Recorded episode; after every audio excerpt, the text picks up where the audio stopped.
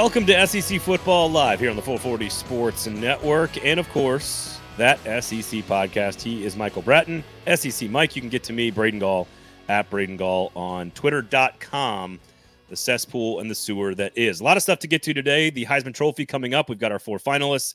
Uh, and there is an SEC player in there. We've got we'll get into that, of course. Uh, I just cast my ballot for Coach of the Year uh, Michael, for the Eddie Robinson Coach of the Year. So uh, that's super, super interesting stuff right there. Uh, Liquid Flames, what is up? And welcome to the comments. Jeff already very pissed off. So who did who did you vote for? Uh, we'll we'll get to that. We'll get to the awards and you other things. You can't mention it. Up. Yeah, Billy Napier, right? I, I can I can give you who I voted for for the coach. I cannot tell you who I voted for for the Heisman Trophy. Uh, oh. Georgia wasn't screwed; they lost, says Jeff. Why even play games if the outcome doesn't matter? No one besides Bama Homer supports this playoff. All right, we'll we'll get to we'll we'll discuss how Georgia was screwed, not if they were screwed. they Wait, were, you think Georgia got screwed? We will discuss. We will discuss. Uh, I also went back and I I really I wanted to like refocus in on how Alabama did what they did and and why it was able to work in the second half. And so we'll discuss a lot of that and how that's going to play moving forward against Michigan in the college football playoff. Uh, so we'll get into that. And the portal is already open. It's already wide open and crazy. We've already got, uh, by my count, I think like nine quarterbacks in the SEC have already entered the portal. A few of them have already made their decisions and where they're going to go. We got some big names uh, also from other positions, Walter Nolen, and um, you got the Humphreys kid from Vanderbilt going to Georgia, and you got a bunch of other players in there, Juice Wells as, as well. So uh, we got a bunch of bowl games uh, that we'll get to over the course uh, of the next couple of weeks. We'll touch on it uh, today. So um, I, I, just wanted to, to, to, by the way, go over to the 440 Sports YouTube page. All you great commenters who know Mike very well and cousin Shane and all you guys, uh, if you want to head on over um, and sort of check out myself, Steven Lassan, a bunch of other content about Southeastern Conference football, please swing over to the 440 Sports YouTube page. Give us a subscribe there. We would really, really appreciate it. And you can, of course, catch this in podcast form, SEC Football live. That's where I, I get all my football news. Where where's that? 440 Sports. Oh, thank you, thank you. Uh, yes, Travis Brock Vandagriff has a crystal ball prediction for Kentucky. I don't think that's official uh, yet, but but we'll see. Max Johnson, kind of one of the only ones that's truly truly official. Texas A&M quarterback going to North Carolina. We'll get to that in just a second. We'll get to that. Um, I, I wanted to start with just first of all your apology to uh, to Nick Saban personally. I think you probably should apologize to Nick Saban uh, a pers- personally. Why? I, I, picked just, Alabama to win the SEC championship. I, I know you did. Um, I actually did, and I want you to. I did too. Uh, I, will show you the graphic. Not in the preseason, by the way. neither of us did that in the preseason. Uh, I, I, had Georgia. I, I just want to your reaction to the second half because I, I thought one of the things that makes me not bothered by the committee's decision to put Florida State at five because it doesn't really matter. Georgia belonged ahead of them clearly. Um, but I think one of the things that that struck me about the second half after rewatching it, sort of watching the, the tape itself, is that there weren't a lot of like fluke plays. Um, okay, I, I almost got the score right too. You're almost dead dead on there. Um, did it hurt a little bit though on the inside to pick Alabama? Like considering? No, I've always I've always been a fan of Alabama. Always, always believed in them. Okay. Mm-hmm. So one of the things that struck me was, and this goes to the conversation about Georgia getting screwed and Alabama belonging in and, and all this stuff. And we can get into the complications of the committee. But I, I wrote down like the big plays in the second half. Just like here was a huge play, here was a huge play. There wasn't a lot of bad penalties. There was a couple. Maybe there was one that was like a, a horse collar that could have maybe not been called, but maybe it was. It was basically a 50 50 call. There were no like bad egregious penalties. There was only the one turnover, which was a sort of a self inflicted wound by Georgia.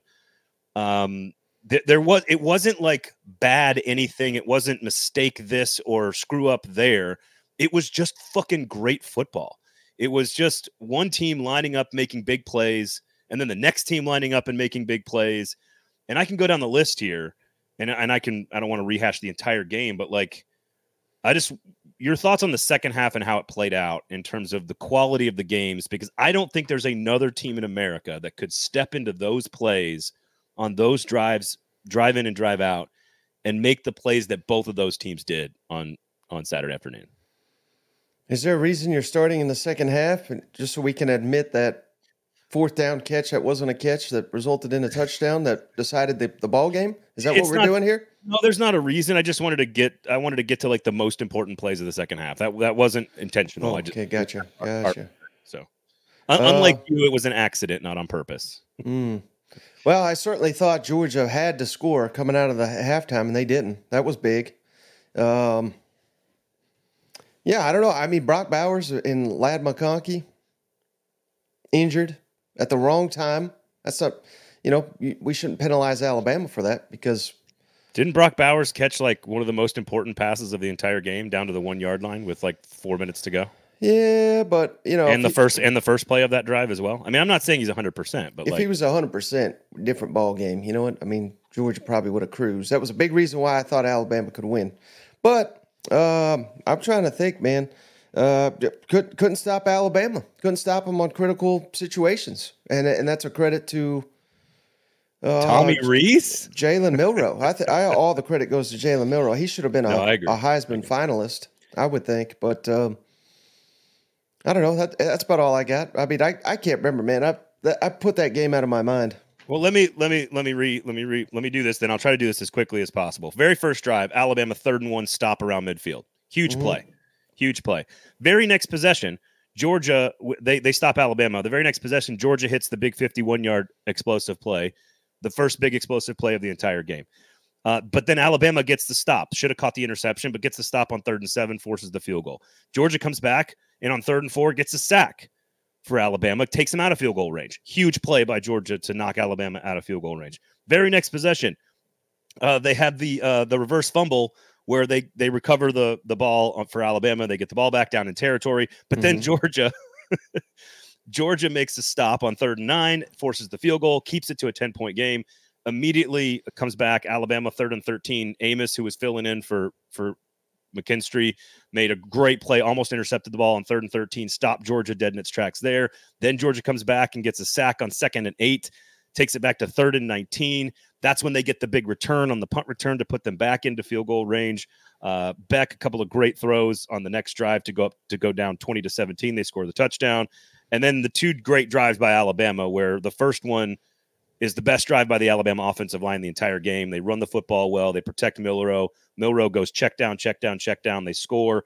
Then Georgia comes right back with Carson Beck and goes bang, bang, bang, bang, bang, bang, bang. Two fourth down conversions, c- touchdown to cut the game to three. And then Jalen Milroe, again, brilliant on a couple of running calls by Tommy Rees that I thought were perfect calls as well. My point is, is watching that game, that was big boy shit every possession. It and you you you you Georgia fans, you want to complain about the refs? Take that shit somewhere else. I didn't see any problems with the, what the refs did in the second half. I don't care. Uh, but what I my, what I watched when I rewatched the game, I, there's no way Washington could have made those plays for, for either side of the teams. Florida State without Jordan Travis could not have made those plays in that game on either side of those those those games. I think Michigan maybe Michigan is good enough and pissed off enough that maybe they could have played in that game uh, and maybe kept kept it going. Texas, I think we know can play against Bama, but that's a different Bama. I just I came away rewatching it going even more that like these were just big time football plays made by clearly two of the best four teams in my opinion. Mm. How do you know Washington and Florida State couldn't make those plays? Well, Florida State can't because their offense sucks without their quarterback. But Mm. but that's Washington might be able to. I mean, didn't everybody have so. Oregon winning the Pac-12 championship? Sure, I'm just I'm just saying you wa- Didn't like everybody have Georgia winning the SEC and national championship? I mean, there at some point we got to sit here and not decide to play off because we think this and we think that, and this team can't do this and this team can't do that. but we I mean, there's, have a th- there's games that are that have been played. well. So what's what's your complaint then? Why? Like, don't why how, you think you think Georgia? what is, you just said right there, Washington can't do what I just saw. Yeah, I don't think you just can. said Florida State can't do well. Did you have Washington beating Oregon twice? Because they did it. Did you have Alabama beating Georgia in the SEC championship and eliminating number Yes, one?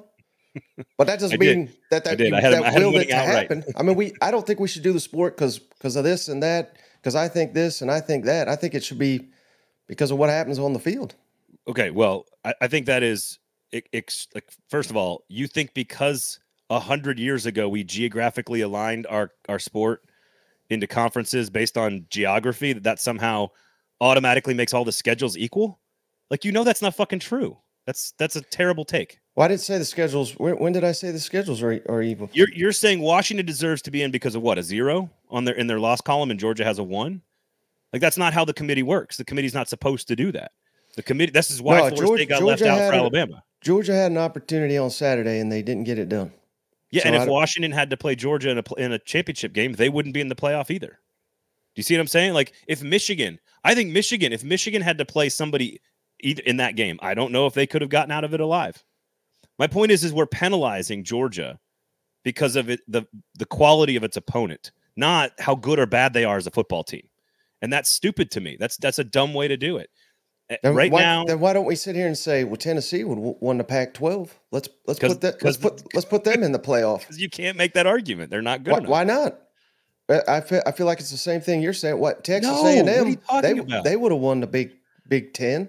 but let's, why? Let's put them in the you- playoff How can you make that argument? because you're just saying if we if if Washington played Georgia's schedule, they wouldn't have made it. That's what you just said. No, no, I'm I'm saying the championship game in particular. Yeah. What what we do is we we all of a sudden uh, uh, like we put too much we put too much value because this is the way we used to look at the sport hundred years ago, fifty years ago, twenty years ago.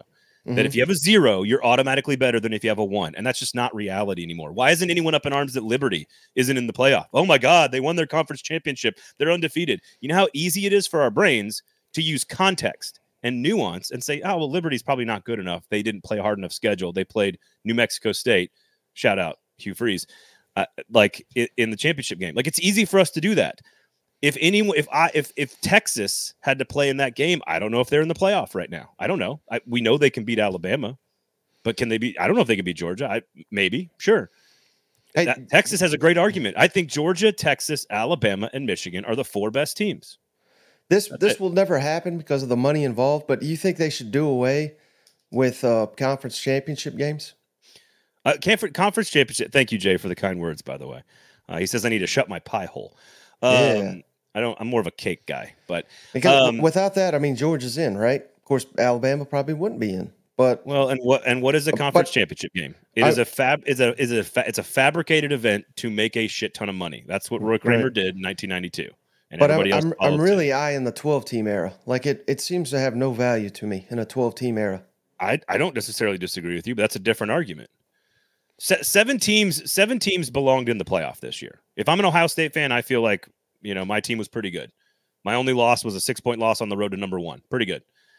I'm Texas. I feel like I belong. I'm Florida State. I feel like I belong. All these teams feel like they belong. And and I'm not saying that somebody should have been kicked. I'm not saying Washington should have been left out for Georgia. I'm just saying Georgia w- was clearly one of the four best teams. I don't know how you can watch that SEC championship game and think anything else other than those are the two two of the four best teams in college football.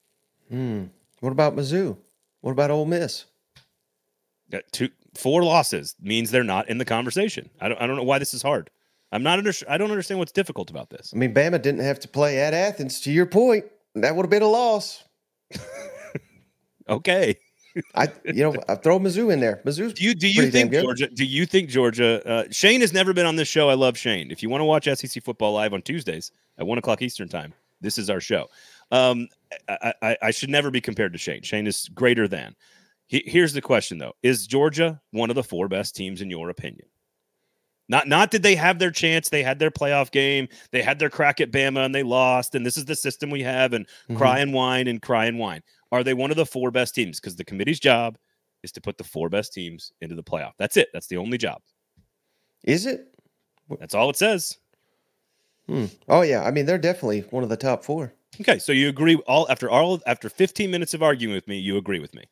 They're one of the top four. No, because I don't think that's I don't think that's what they do. I don't think that's what their job. They say something different every week, and I don't understand why people like lock into it. This this has been a damn sham since they started it, Braden. When go back to the first year, Bay I, I can't remember the exact order, but Baylor and TCU, I think I think TCU was in the top four.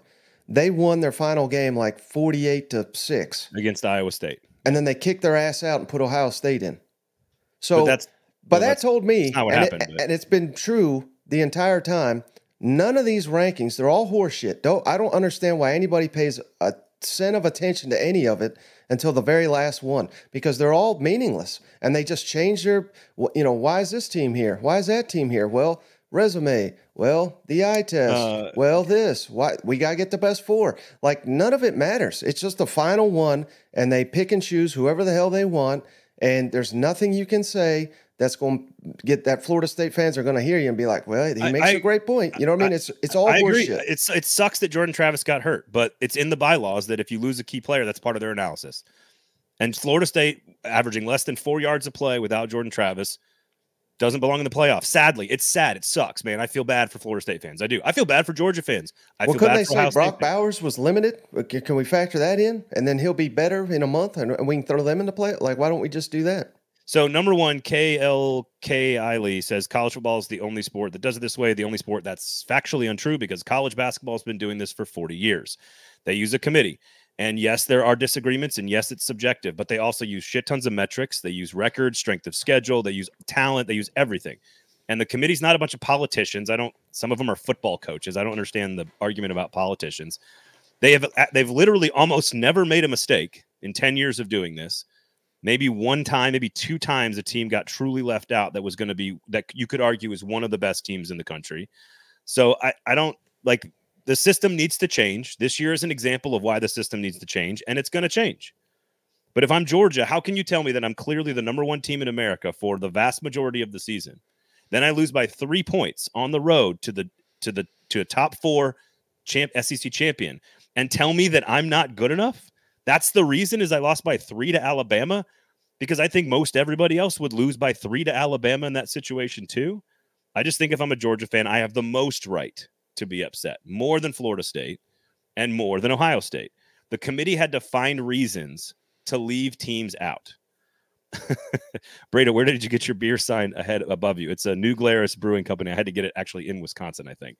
Um, the, the committee had to find reasons, Mike, to leave teams out and they're like it's not the other way around because everybody deserved to go. Their reason for Florida State was Jordan Travis. Their reason for Ohio State was didn't win the division. Their reason for Georgia was didn't beat Alabama in the championship game. And I think that's the weakest of the three reasons that they left Georgia out. That's all. Hmm. Yeah, we they need to put us on the committee, like Jackson says. Come on now, get in there. We'll we'll fix this shit. well, it didn't include me though. God damn it. no, we don't want. I wanna, well, it's because I you're, watched. You're I too, actually watched too, the other teams. You are know? too political. Get that garbage I'm out too, of here. I'm too political. You're just. Uh, you just Washington. Washington, and here's the problem with Florida State. Here's the other argument with Florida State. You can't also have the worst strength of schedule. You can't have the worst strength of schedule and lose your best player, one of the five best players in the country, and and, and still get in over teams that also deserve to get in. Georgia is the team that has the most right to be the most pissed off, but I understand why they left him out. That's all. I'm I'm somebody was going to be pissed. But like don't tell me if you put Georgia in there against Washington in a playoff game, you're picking fucking Washington. Get out of here with that. okay, well, he knows what's up. Reframing the argument to my benefit. I, I don't have a benefit. What's my benefit here? I don't want Alabama in the playoff. I'm tired of Alabama in the playoff. I'm tired of it. But what do, what's my motivation here? What do I gain? yeah. I don't know what I don't know what I gain from all of this. Um, I, I you know, I don't know. I, Michigan has a far weak, weaker schedule than Georgia. I mean, Michigan had a yeah. two game. Michigan had a two game schedule. They and they were they were cheating the whole time, so uh, they oh, should yeah. they should not be eligible anyway. Put in Georgia. If, it, if you say that FSU got screwed, you're right. If you say that Georgia got screwed, you're right. If you said Ohio State got screwed, you're right. All of those teams probably would have gotten in last year, by the way. Vanderbilt. So don't and and by the way, your your your thing about the committee being wrong or it's it's all garbage. Like that's you're actually you're you're way off on that. It's 13 it's 13 people that have every that study every single bit of data and metrics and it's it is it's the best system we have because we have 133 teams that play 133 different schedules organized by geography 100 years ago. It's not the NFL. It's not a professional sport where you have equality in scheduling and then the record is actually how you get into the playoff. That's going to happen. I think you're. Uh, I think you're way off base, my friend.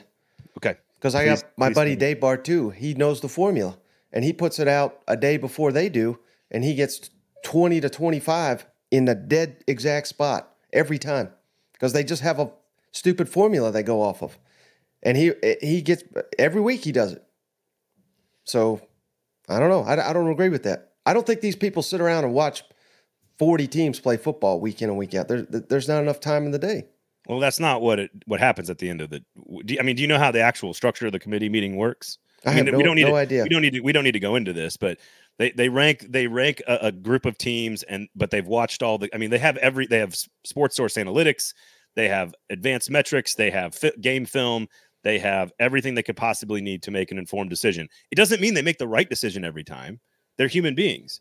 But like all we did was yell about the computers. Too many computers, too many fucking computers, the computers, the computers. So then we put humans in charge of it. Now we're saying, "Oh, the humans, the human." Like the only way to do it fairly is to have an NFL system where the record is the only thing that matters. But you cannot do that in college football when the schedules are arranged by geography in Mm. 1933. You you you can't But not next year, right? Because there's basically two conferences. Well in in in the coming years the reason we're going to have a breakaway and the reason there'll be 40 or 50 teams that are playing in the top division of the sport we already had ncaa ncaa news this week that they're trying to put together a quote subdivision at the top of the sport that is all about financial uh, compensation for athletes minimum of $30000 per athlete across the athletic department. Uh, it's about um, it's a it's it's about seven to ten million dollars in, of an investment per year from each school. But but if you can afford that, you can play in the top subdivision. That is the beginning stages of the breakaway. And Mm. when the breakaway comes, the schedules will get evened out, and then you can go based on record. But Jackson says geography no longer exists. What, what was Washington's schedule this year, and what was Georgia's schedule, and what was Florida State's schedule? It was completely dictated by their conference, and the conferences were arranged by geography and and that cannot be a way to establish equity. It just can't be. It's not it's not a way to establish equity. It's not. Colin's mad at me now. At Mike. why why are you a different person on this show? It's an interesting question colin. Yeah, I don't, mike I don't, care to, mike care to answer the tough ones from the listeners? I'm pretty sure I'm the same person. uh, i think you're a little more i think you're a little more like uh irritated with me than you are on the other show Oh, yeah, I mean, yeah, comparing anybody to Cousin Shane, I'm more irritated with that person for sure. Um, but but you're right, Jackson. The geography starts to disappear next year, and the schedules start to get more even. But it won't really happen until it's like 12 Power Five opponents, no G5 games. Mhm. It's going to be only within the top 40 teams, and therefore you can look at all the schedules and say, ah, they're pretty much even, and then you can put those teams into the into the playoff, and that's the only way it's going to uh, like. That's the only way you can go based on record. You cannot go based on record. Otherwise, Liberty belongs as a as a four or five seed. You can't put Liberty ahead of Texas or, or Alabama. Mm. So I don't, I don't know why we're so e- I don't know why it's so easy for us in our brains to be like, yeah, Liberty 13 and 0, not as good as Texas 12 and 1 or Alabama 12 and 1, but it's so impossible for us to look at Florida State, who played the worst strength of schedule of all these teams, was not dominant for most of the entire year and lost its best player, and say, oh, Georgia was better. I don't, I don't know why that's so hard to do. Anyway. What what else we got here? This this this is uh, committee talk. Oh my god. Well, it's it's the it's the only time I get to do the SEC show, Mike, and the committee just decided our playoff. Uh, just super impressed with Tommy Rees and Jalen Milroe on those last two drives. So I won't quickly. There's two lines of thinking with the Michigan matchup for Alabama. I want your quick picks, and then we can kind of move on to some other stuff. Um, I, I think every now and then in in college football, there is a team from another league that sort of just builds and builds and builds with animosity and then breaks through and wins a championship. 2002 Ohio State did it. 2005 Texas did it, although that was more Vince Young than anything else. Um, 2014 Ohio State did it. They were so sick and tired of the Big Ten Nick Saban SEC thing, and I was at that game uh, on the on the floor of that of that stadium in the Sugar Bowl, and I've never seen a team more talented than than that Ohio State team, outside of maybe 01 Miami and that Ohio State team broke through. So I think the argument for Michigan is three years of this shit. We're tired of hearing how we're not good enough. We got the whole scandal, the whole cheating stuff, how you guys are not good enough. And they've basically destroyed everybody they've played the entire season. And that this is the year they figure it out because Alabama is not a perfect Alabama team, right? That's that's the argument for Michigan. The other argument is no one can stop Jalen Milroe. Wait, you just said uh, they basically dominated everybody, but the, the only game worth of shit they played wasn't at Ohio State, and wasn't that a one score game at home? Yeah, basically dominated everyone. Okay, except the one good team they played. They're gonna get their break speed off. Braden, come on Oh, now. I, dude, I got out of here Bama. with pl- this Michigan hype. Bama go into the national championship and they're going to face Texas because Texas got all kinds of athletes all over the field. And Sarkisian versus Saban, I can't wait for that matchup in the in the I, Natty I agree. in I Houston. agree. I, I, former head coach in waiting, Steve Sarkisian. Um, I, I think what's what's interesting is Clemson did it too. Clemson got off the bus and got beat by Alabama and lost in the playoff, and then they didn't. And sometimes it happens where the other team. Colin says, "Mike, are stupid? Question mark. Mizzou and Ole Miss question. Elaborate. Don't be stupid." Like, what voice are you doing?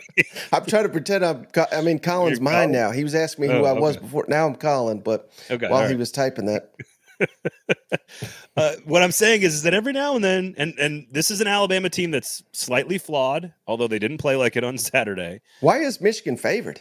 That's that's crazy to me. I mean, listen, I, I I opened up the betting app and I said uh, Alabama plus two and a half all day, please. I took Bama plus the two and a half right away. Right. So I'm not I'm not picking against Bama because I don't think anyone can stop Jalen Milroe's legs. Tommy Rees has learned how to use him and deploy him effectively. The, I thought the running game was better, the offensive line was better, the secondary was better. Those are questions about about Alabama. They got on mm-hmm. the edge. They they clearly were attacking the the edge against Georgia, and I if you can do that against Michigan, I think you can win the game. I, there's just sometimes there's a team that does this. You know what I mean? Like sometimes, as I mentioned, I pointed them all out. 02 Ohio State, 05 Texas, 2014 Ohio State. You know what I mean? Mike, Mike Hurst. The last, the last part is all that matters. Mike are stupid, Braden are smart, football good. mm-hmm. I That like makes fo- sense. I like I like sense. fo- I like football. Um, so so give me an actual like breakdown of the Michigan game. Don't be a jackass. give me like a real piece of analysis. Well, hell, I don't watch Michigan, but I watched them in the Big Ten, and, and it was just laughable that they, you know, that Iowa team. I mean, that this is who, their opponent is. I mean, every year I watch the Big Ten championship. It's like that. It's just it's Ohio State or Michigan beating the hell out of the other team, and it's and I, don't understand how this is the same league. Could you imagine if it was like Georgia versus Vanderbilt in the SEC championship? Like that's what it feels like every time I throw on the Big Ten championship. It feels like it's not even worth watching because you're not getting a, an evaluation of two elite teams. So I, I, I mean, I don't, I don't know what to tell you. I've, I've heard the running game is not that strong from Michigan. Alabama can be run on, but I, Michigan ain't going to do it. Do they have the athletes that Georgia has? Well, on the outside, certainly not. So, no, I, I don't think it's going to be even competitive ball game unless this quarterback takes over. And, and and I would think Alabama's secondary won't allow that to happen.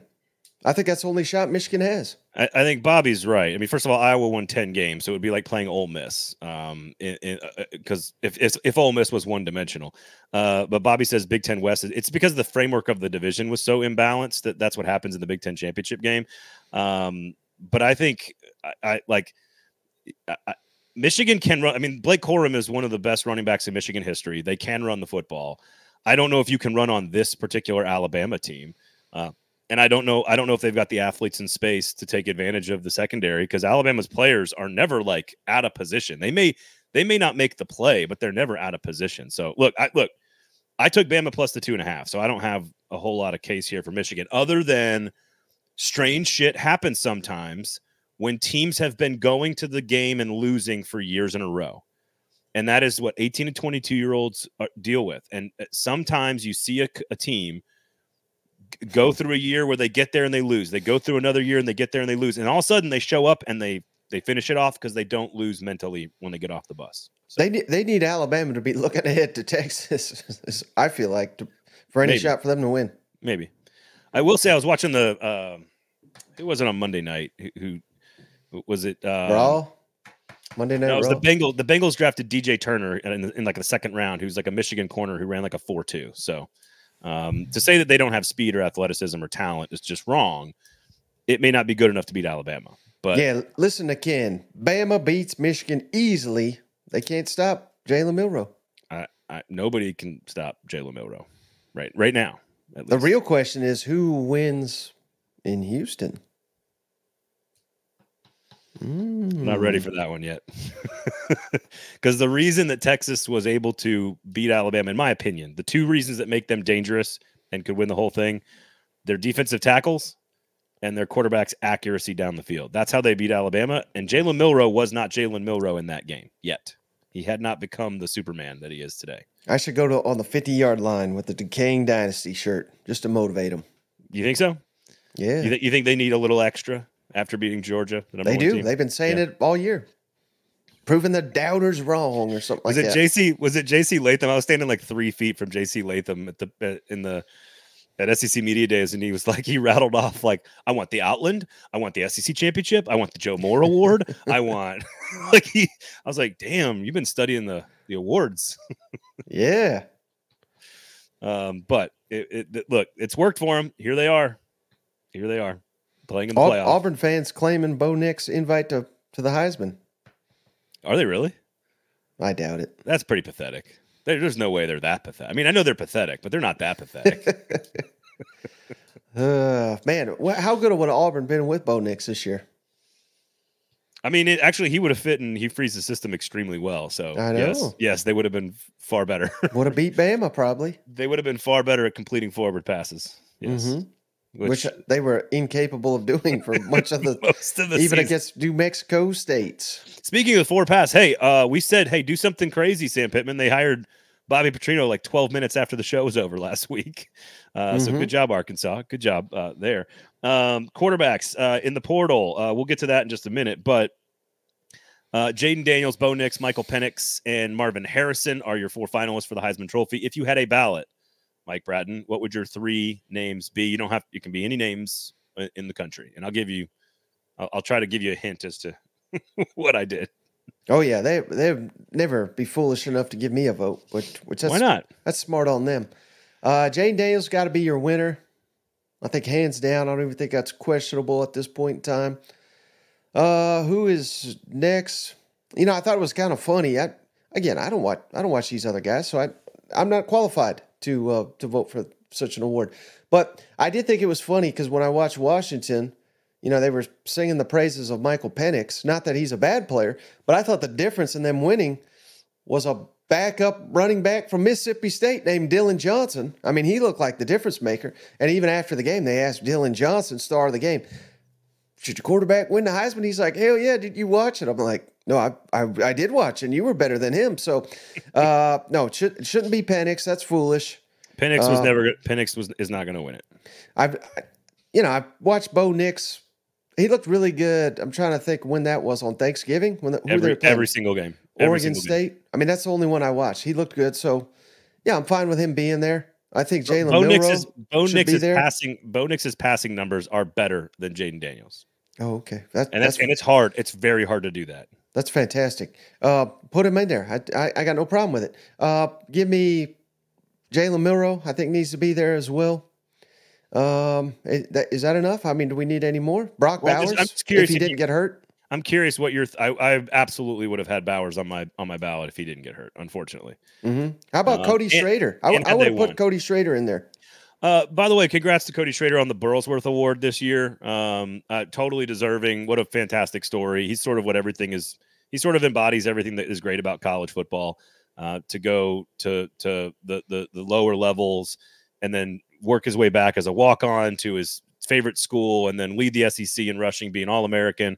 Uh, absolutely the embodiment of what makes the, the sport great. And so, uh, tip of the cap to Cody Schrader for sure. Congrats to Mizzou fans uh, as they will play Ohio State, of course, in a bowl game. Who who knows how interested either of those two teams are? I assume Missouri is very motivated in that game to kind of finish off a, a, historic season Mhm. uh, and kind of make it the great. If they were to beat Ohio State, and I don't think bowl games results mean anything. I think playing in the game is fun, and getting to play your freshman is really important. And mo- most importantly, the practice time is critical. I guarantee you, Billy Napier, Shane Shane uh, Beamer, and Sam Pittman all agree with me on that. The practice time is critical. Um, but I, m- m- this could be Missouri's greatest season of all time if they were to beat Ohio State in the in that bowl game. So Yeah. um, cra- absolutely, Cody Schrader deserves a, a ton of love. I think it's without giving away who I put on my ballot. I did not have uh, one name was on my ballot. I did not have Michael Penix on my ballot, and I did not have Marvin Harrison on my ballot. Um, there's one other name that's not there that I had on my ballot. So I'll just we can just Hmm. leave it at that. Joe I'll you- Milton. Got it. I'll give yep, yep. Well, it's Nico actually. It was Devin Leary. Next year's thought- winner. I Nico. thought Devin Le- Devin Leary was the best quarterback in America this year. That's what I thought. Mhm. Um, no, Brock Vandagriff will be your starting quarterback at Kentucky next year. So, um, Ugh. I I did vote for uh I did vote for Eli Drinkwitz for the Eddie Robinson Coach of the Year award. I did put him up there. Nice. Um, I I had him at number two uh, behind Kalen DeBoer, who coaches at Washington. So I think he'll I think he'll win Coach of the Year in the SEC and probably be Coach of the Year candidate top three uh, nationally. Uh, otherwise, um, do you want to get into uh, you want to get into the portal here? You want to talk some portal? Jump into the portal. Let's do it. So number one, I want to ask you: Do you enjoy the fact that like every single off-season and postseason information comes in the same period of time? Like it, it is. We, we talked about this last week, uh, last season on on our show, Steven Lassan and myself, the Cover Two podcast. Um, that that December is totally broken. You, you can't have the co- the conference championships, the Heisman Trophy, the portal opening, recruiting signing day, uh, and the bowl season and the playoff system all happen at one time. The NFL knows how to do this. They spread it out. Do you like the like the chaos of all the information that really truly matters to our sport happening at the same time? Do you think it should be spread out?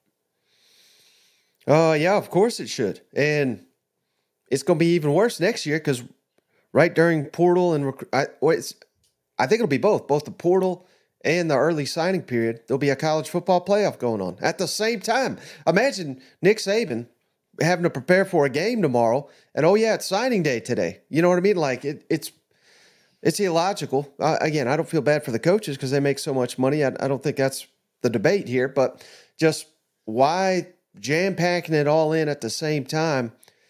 But I think that's part of uh, this all being tied to academics, you know, and it is at the end of the day, it's supposed to be university, and and we got to get guys in here before spring semester starts. So I, I get that aspect, but I I don't really see much of a resolution to any of this. Do you?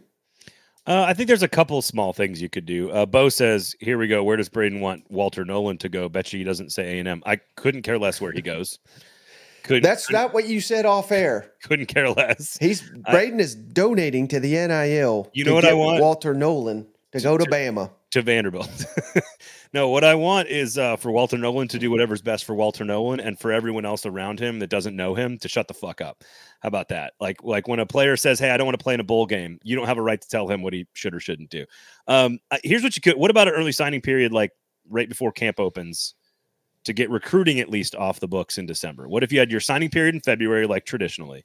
hmm And then you had a signing period for those that are clearly committed and know what they want to do. And they don't want to deal with official visits. They don't want to deal with deal with coaches texting them at four in the morning. They don't want to deal with Jim Harbaugh in a tree outside their house. Like if they want to just if they want to get it over with, what if you move the recruiting period from December and put it on, you know, August second or something? You, you know what I mean? Like first weekend in August, first Wednesday in August. That could at least that could at least move one off of the the December books, right? Thank you, Tony. Yeah, but what happens then when when you get like coach firings and you know maybe Billy Napier is recruiting a hell of a lot better in August than he is come December. You know, I mean, pe- people got have the Well, right to change their mind, don't they? But then don't sign then, right? If you're not if you're not on board. I'm just saying for the ones who w- want it. And then you can sign in February. Like I don't understand the December like I got why they tried to do it because it's the code Mhm. the but like why not like you Well, can sign in February if you want to see how Billy Napier coaches, you can sign in February somewhere else if you want. Well, because they have so many now that do the uh, early enrolling, I, I okay. so they're going to do signing day in February, but early enrolling starts in January. Like it doesn't make We sense. to, like we used to do that. You would just enroll in classes and then you'd sign your scholarship. Because actually, what it did is it functioned as signing period. Like Right. before we had the early signing period, there, there were plenty of early enrollees. It's when you actually show up to the first class that you actually then sign your scholarship papers and you're in. So, like I, again, I'm just that's one solution. Mhm. I think the other solution is having an official portal date uh, of like the first three weeks of May. Like the first two weeks of May after spring semester's over, you've got an official portal like time where we as college football fans and media and players and coaches get like a chunk of time to like really have fun with this stuff and really study it. Players can build a relationship with coaches if they want to, have a clearer picture of what the roster is going to look like.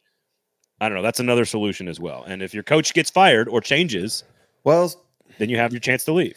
I think that's a poor solution as well because let's let's use like Brock Vandagriff as an example. If he does go to Kentucky, if he is slated to be their next starter, you'd want him in before May because you want him there for spring. I, I, I don't disagree with you, but Like it, like that's instrumental to him winning the job in the fall camp. okay. So, so what's your solution then? Since you hate everything I've said so far on the show today, Well, we just can't delay everything because then it.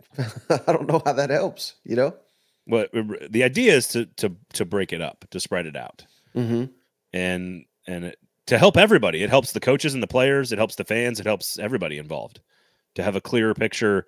Like this is again, I don't love the NFL for as college football is better, but what the NFL has figured out is to to bullet point big chunks of time in the offseason as like appointment viewing content schedule.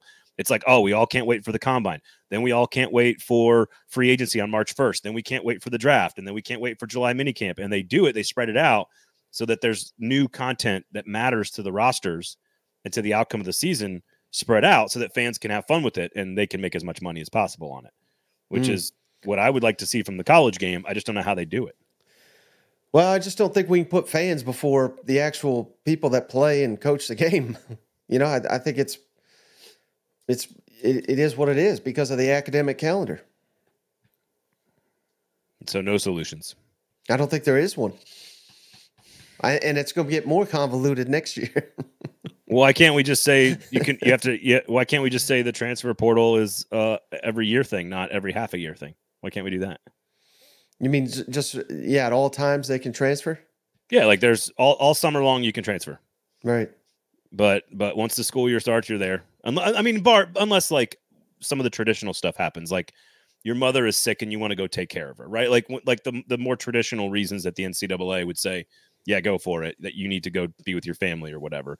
Um, I, I don't know. I, I think that I'm, I'm not saying with- it's the best answer. I'm not saying I would vote for it. I'm just trying to come. I'm just you know brainstorming here. So I think the I think the portal should be open at all times except during the regular season.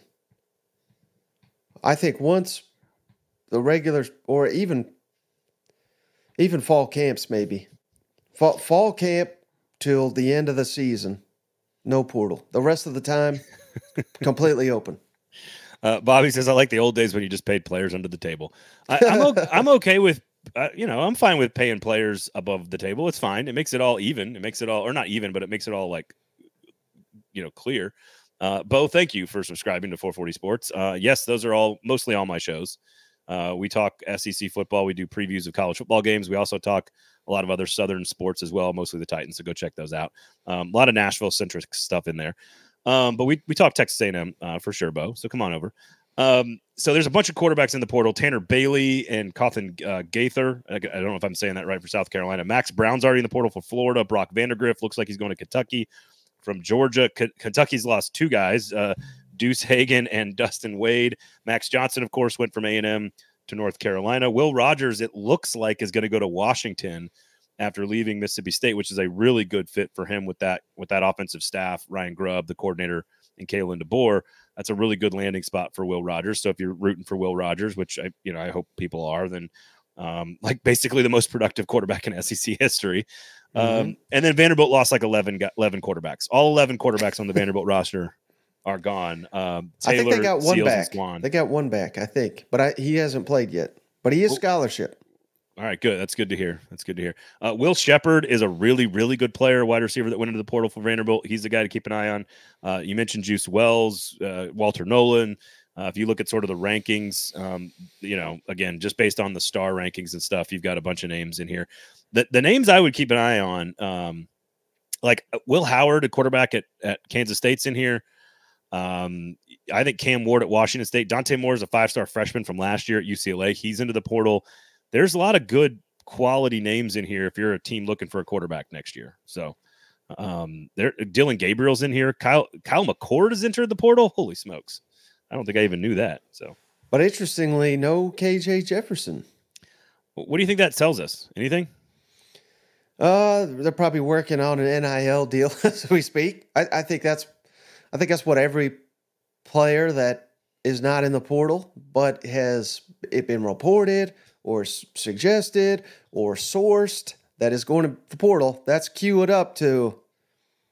I'm thinking about leaving. Opportunity to keep me. You know, there's a window yeah. here. You know what I mean? Yeah. That and which I got no problem with. Hell, no, it's how business is done. If someone came to to me today and said, "I'll pay you X amount to do do what you're doing," hell, I'll you know that then that's what you're worth. So, um, I I think that's what it says, and maybe he's intrigued by the Bobby Petrino hire. I think that wouldn't also, you wouldn't you be if you're him? Oh, oh, certainly, certainly. I mean, if they had no coordinator right now, I think he'd. I would assume that he'd be in the portal. I really would. Yeah, and, and, and, and still be communicating with Sam Pittman, being like, you know, who's the coordinator going to be? But I think that adds to it. Um, and, and, they're probably at the same time, Arkansas is probably looking at it like, can we get Dante Moore? Can we get yeah. Will yeah. Rogers or you know whoever? I, am just speculating, but can we get? There's good names. And, there's really good quarterbacks in the portal. And is sure. that better than KJ? You know what I mean? Like these are all the things I, the conversations that I, I have to imagine are taking place behind the scenes. Uh, Ken says give the players the same flexibility that the coaches have. I philosophically I completely agree with that. Um, it's long long overdue, and he says KJ is is staying. I do think, um, and and I don't, you know, for for those that have a problem, I don't think anybody probably watching this or listening to this has a problem with kids getting their fair share or young athletes getting their fair share and negotiating for that fair share. Like, hey, I might I might go to the portal, but let's see who you hire. Oh, you hired Bobby Petrino. Okay, I like that now what can you do for me and my family okay fine i'll stick it out and let's let's ride you know what i mean and I, and I think that's i think that's that's the way we're doing business these days and the new the new this new subdivision of that the ncaa is proposing is is going to pay them an x amount about $120000 over four years through like an academic educational trust but then they're still allowed to go out and make as much as they want on top of that um, so i this is all it, there is going to be revenue sharing at some point when the playoff contract is worth six billion dollars, they're going to have to slice off a piece for the athletes at some point. That's what the NCAA is trying to avoid here, and the SEC, frankly. Although think- if I'm if I'm Greg Sankey, I mm-hmm. want to put in place the revenue sharing now, so that it makes the SEC look better, recruits more talent, as if they need the help, and and it and it kind of pushes the sport forward. I think the one that interests me the most though is Dillon Gabriel and what's going on there, because I would certainly think and again, this is just me completely speculating, but I have to believe he went to Oklahoma because he got NIL and to team up mm-hmm. with Jeff Lebby, which is mm-hmm. smart. I mean, it both both paid off. And then now they've got a, a star freshman quarterback, and they're probably sitting here. He he probably wants NIL money, mm-hmm. which he was already getting, and he hell he he had a wonderful year, so he he deserved all of it. But they're probably sitting there saying, "Well, hell, we got to pay you and this other quarterback. We can only play one of you. So I, I mean, I think a decision was made there. And, and again, that's me speculating. Well, but, Oklahoma doesn't. None of the none of the schools pay any of this money, so it's not Oklahoma's budget. You know what I mean? Well, there is a there has to be an NIL budget in the real right, world. but it's not. But it's not Oklahoma. It comes from all their boosters and businesses right. and stuff. Wh- whoever it is, you know, I mean, there's there's only so much to go around, and so now the what interests me the most is you're sitting here, you're like Mississippi State. You know, you're down in the dumps. We were awful. Now we got a new coach. Can we get a quarterback that knows his system, that we know can star in this league instantly? If I'm Mississippi State fan, and again, I have no idea if he's going there, but if he does, it gives me hope for next season that at least we're going to be fun and exciting and we're going to have an offense that can outscore people. And that's why I think is the beauty of this system. No, I, I actually completely agree. And I think Jeff Lebby was instrumental in setting up the NIL deals at Oklahoma.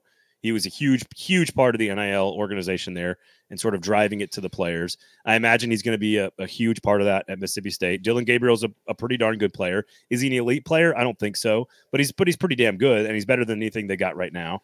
Uh, Tony says, um, "What's Missouri's advantage in NIL?" and it's largely that the state has no rules at all. the state, what Eli I've never heard a coach do this. This is one of my favorite moments in in SEC Media Days history, and I don't think you and I were sitting there together that day, but like. I was sitting there, and Eli Drinkwitz steps to the podium on I think it was day one, and he go and he says, "I'd like to thank," and he like rattled off the governor and like the state legislative body in the state of Missouri for like passing all these rules that basically allow everything in in to be allowed. Basically, they they have the most hands off rules of any NIL uh, state in the country, and and Eli Drinkwitz is is capitalizing on it for sure.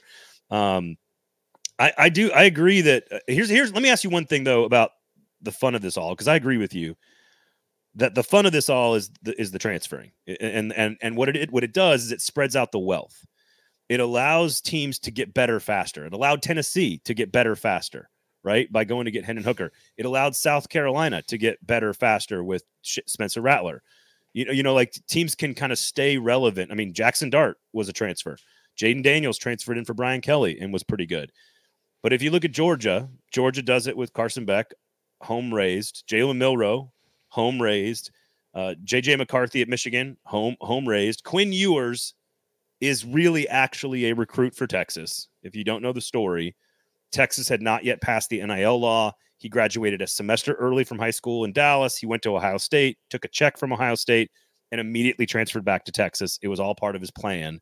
So really, he's a he's a homegrown player, in my opinion, for Texas. Because if, if they had the NIL rule, he would have just gone to Texas. Um, other than Michael Penix at Washington, Ohio State, homegrown with Kyle McCord, although that's changing. Missouri, Brady Cook, homegrown. I'm curious if you think that that does it does it work for everyone else in college football, but not for the best teams, or or what? Like Jacob Coker is a transfer, and Joe Burrow's a transfer. I don't think we've had any other transfers win the national championship in the last 20 years. I don't think. And I could be wrong St- about that. Stetson Bennett was a transfer. He doesn't. He signed with Georgia out of high school. Boom, that's, that's busted. A, Cam no, Newton. Home, no, homegrown recruit. Cam Newton. That's a good one. That's a good one. St- stealing laptops. That's a good one. Yeah. Uh, should have been Cam, Hendon Hooker. Cam Newton. fuck off. Cam Newton. Uh, Jacob Coker. So that's 2010, 2015, and then Burrow in 2019. Okay. Anybody else? Am I missing? Um, you got Greg McElroy, Tim Tebow, Jameis Winston in there. You got AJ McCarron winning two of them. Mm-hmm. Um, I'm trying to do this off the top of my head here. You got Trevor Lawrence uh, winning one, Deshaun Watson winning one. Those are both homegrown. You got Jalen Hurts is is uh, uh, homegrown. Tua was homegrown. If they won it together, I think that's what we count, right? They won it together mm-hmm. um, in in 2017. Um, 18 was Lawrence, 19 was Burrow, 20 was Mac Jones, homegrown. And then I know what people say about Stetson, but that was a guy who signed with Georgia out of high school. He went to Georgia out of high school. That's a homegrown player. I don't know. I mean, I, I don't think it really matters. I, I uh, think. Sorry, Caleb says, "What do you mean by homegrown?" I mean a recruit, not a transfer. Mm-hmm. Like you, like like Jordan Travis transferred a long time ago, but he transferred to Florida State. Michael Penix played at Indiana transferred to to Washington. You know, guy Bo Nix played at Auburn, transferred to Oregon. That's all I mean.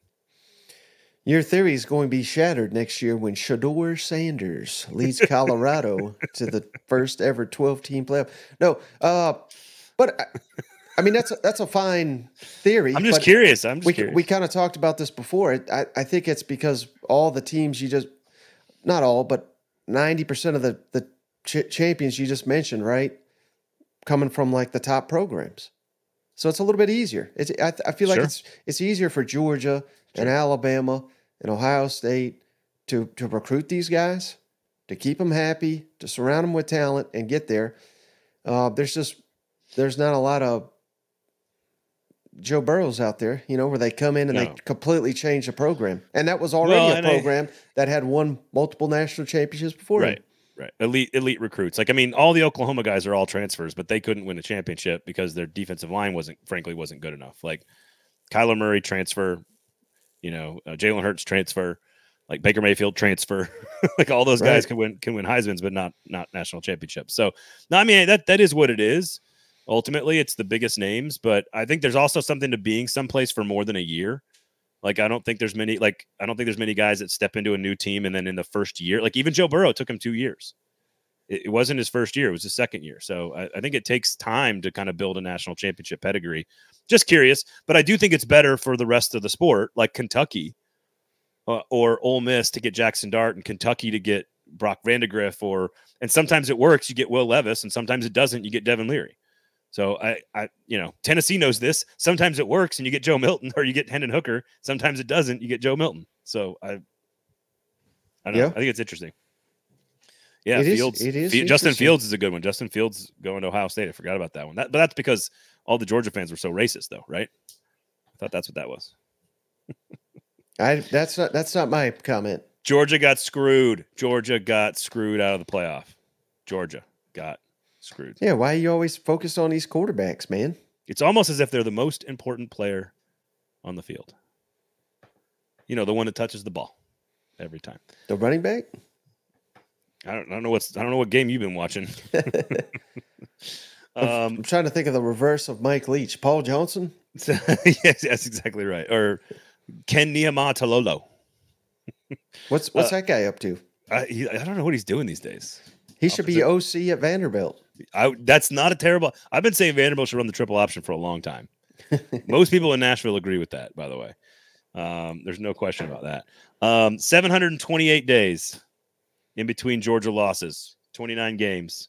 Wow, man, and Georgia scored I think on three of their last five possessions against Alabama in the in the SEC championship game, uh, Nash, the national championship game. And we're just throwing them in the trash. Huh? In the national championship game, Georgia almost won. Came up just short, man. Nick just Saban. short. Just short. He's a, he's a damn wizard or something. Yeah. Well. Uh, all right. So uh, appreciate you guys hanging out and all the wonderful and amazing compliments in the in the comment section. I yeah. Feel more, I feel more love today than I felt at any point during the season, Bratton.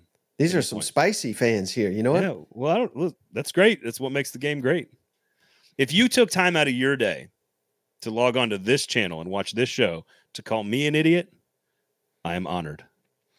Let me ask you this: since we got a, a minute or two left here, shoot. Billy Napier, Shane Beamer, Sam Pittman, least likely to return in 2025. I have to look at their schedules. They're not out um, yet. Well, we know most of the opponents. Uh, I would say Pittman's on the hottest seat. The pressure to win is greater for Napier. And I think Shane Beamer has banked more equity than everybody else. But South Carolina fans are nuts. So in a in mm-hmm. a good way. In a good way. Um, I think it's Pittman one, Napier two, Beamer three in terms mm. of hmm. like in terms of like hot seat pressure to win. That that's what I would say. But I but I could see the argument for for Napier as well. So, you, could you see any scenario to where Brian Kelly's on the hot seat if next year sucks?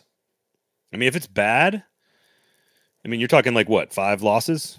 Yeah, yeah, something like that. Seven and five for LSU. That'd be I don't know you you have a division championship and probably a Heisman Trophy in your first two years. It's probably it's you probably get at least one year pass. hot seat maybe the following year, but not like actual movement. Because with it, Texas and Oklahoma coming in, there's there's annually going to be at least one devastated fan base that we're seven and five, right?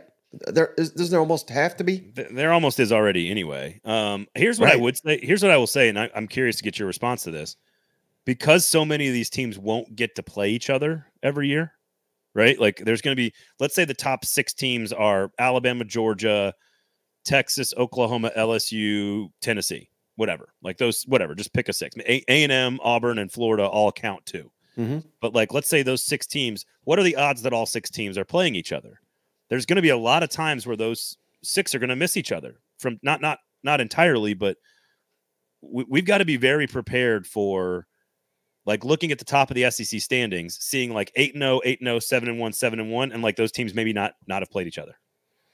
And so I think that's may, why they're expanding the playoff. Uh, well, yeah, Uh huh. and but maybe there's also to your point though, like eh, that there won't be as many fans as devastated, I don't think, if your guy's good enough because you might miss some of the other good teams and you're not in a division where you're like you have to play the quote unquote best team. Does that does that make any sense at all?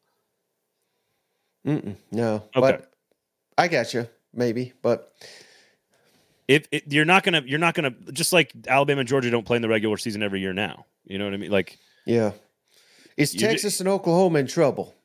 I know everybody's again. Texas may win the national championship. Texas So- is fine. so that- so Texas a- is gonna be That's fine. a crazy statement, but Texas is fine.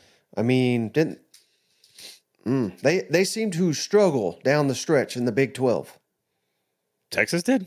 Yeah, They they they won like 110 to 15 in the final two games, including the conference championship game. no, not that the- game. oh, just forget those last two that you're talking about. Iowa State one by ten. TCU one by three. Kansas State one by three. That's Houston. Houston very good. seven. Houston was there. Houston Houston was there. South Florida. All right, now in the Houston SEC, was there, South Florida. that's at Auburn. That's Bama coming to you. That's at Georgia. That's Tennessee coming to. You know what I mean? It's like it's a much different story in Iowa State, TCU, Kansas State, BYU. All these jokes of a team. Well, they didn't. They, they beat the trash out of most of those teams. They struggled with Houston. They struggled with TCU. Beating Iowa State by ten on the road is actually kind of like beating like Tennessee or Florida on the road by ten this year. Um, I, I think the Auburn game for Alabama is no different than the Texas TCU game. Those are basically identical. Two two great rivals struggling. Um, but in the in the games that matter, I mean, they beat they beat Texas Tech, which is a bowl team, a pretty decent team. They beat them like 57 to 7 in the final game of the regular season. And then they beat Oklahoma State in their conference championship game with one of the most effective offensive performances in the history of the conference. So, no, I am not worried about Texas right now um, coming into the SEC. I am interested into what Oklahoma is going to be because Texas has the defensive line to compete. They've already proven it. They went into Alabama and did it. They're, the reason I like them to maybe win the whole thing is their defensive line. Oklahoma has yet to recruit and establish a defensive line since 2009. It's been over a decade, and it's why they lost all those playoff games. So Brent Venables, supposed to be a defensive wizard, has to figure out that defensive front. If he can do that and replace his offensive coordinator, I, I'm way more worried about Oklahoma than I am Texas. There's a lot of guys that are wizards till they get to the SEC. Then they're just idiots that can't coach. I, I, I agree. That being that being said, Steve Chad Sarkisian- Morris was an offensive mastermind at Clemson.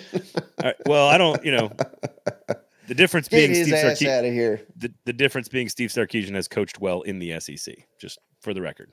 So As a head coach? no, I playing call- think so. calling plays. He was an offensive wizard at, at Alabama in the SEC. In a COVID year, we don't count that.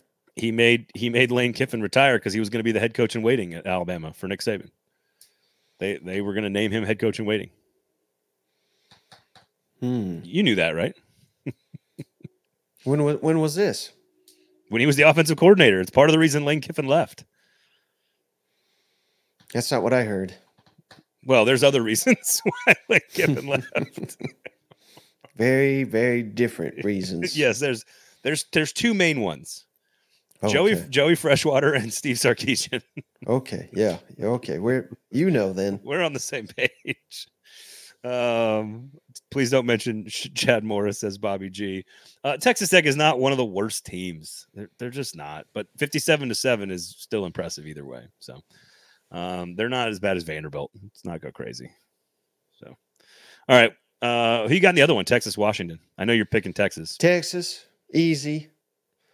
The what the one game I watched Washington though, they were pretty good. Guess what? Well, not, not their defense. Their defense looked awful, but they have the worst defense of anybody in the playoff conversation. Yes. but they looked very well coached and efficient on offense. I'll give them that. I watched one game. it's why it's why Nick Saban tried to hire his offensive coordinator. Hmm And Jimbo Fisher, I think, tried to do it as well. Right. Ryan Grubb, offensive coordinator at Washington, both tried to be hired. Uh, I think Notre Dame tried to hire him also. I think A and M was interested in hiring the head coach there for a minute. Oh, you mean after Jimbo, post Jimbo? Correct. Yes, But he yes. said, Yes. I'm trying to win a championship here. He's also a West Coast guy. That's that's where he's coached most of his his. Uh, he's that he's that part of the country, Mhm. and and now he's a Midwesterner. Although he did coach it, he coached in Indiana before going to Fresno State, so he was he was a, a, a, he was a he's kind of a, he kind of fits in. You know, he's a Midwesterner now, head coach at Washington, aka a Big Ten Midwest school, Washington. So exactly. Uh, yes, I did see Bo. I did see Michigan's reaction to Bama getting in over Florida State, and yes, only a stupid ass would rather play Alabama than Florida State, and it's why Florida State got screwed. Or it's why Florida State doesn't belong in the playoff. I'm sorry, it sucks.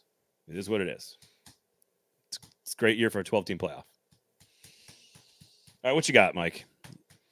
Anything I, else? I got nothing. I got, I got nothing. All right. Uh, please, everybody, subscribe. That SEC podcast, of course, you already are. 440 Sports is over where I'm at. Uh, we've got SEC content over there, lots of Southern football stuff. So come on over and hang out. We do appreciate you guys. Um, uh, SEC Mike on Twitter. You can get to him there. You can get to me at Braden Gall on that fucking cesspool. So come hang out. We do appreciate it. Otherwise, uh, have a great week. Every single Tuesday, 1 o'clock Eastern Time, live on the 440 Sports YouTube page. Uh, come on over and we'll talk to you then. Uh, otherwise, have a great weekend and we'll talk to you next week.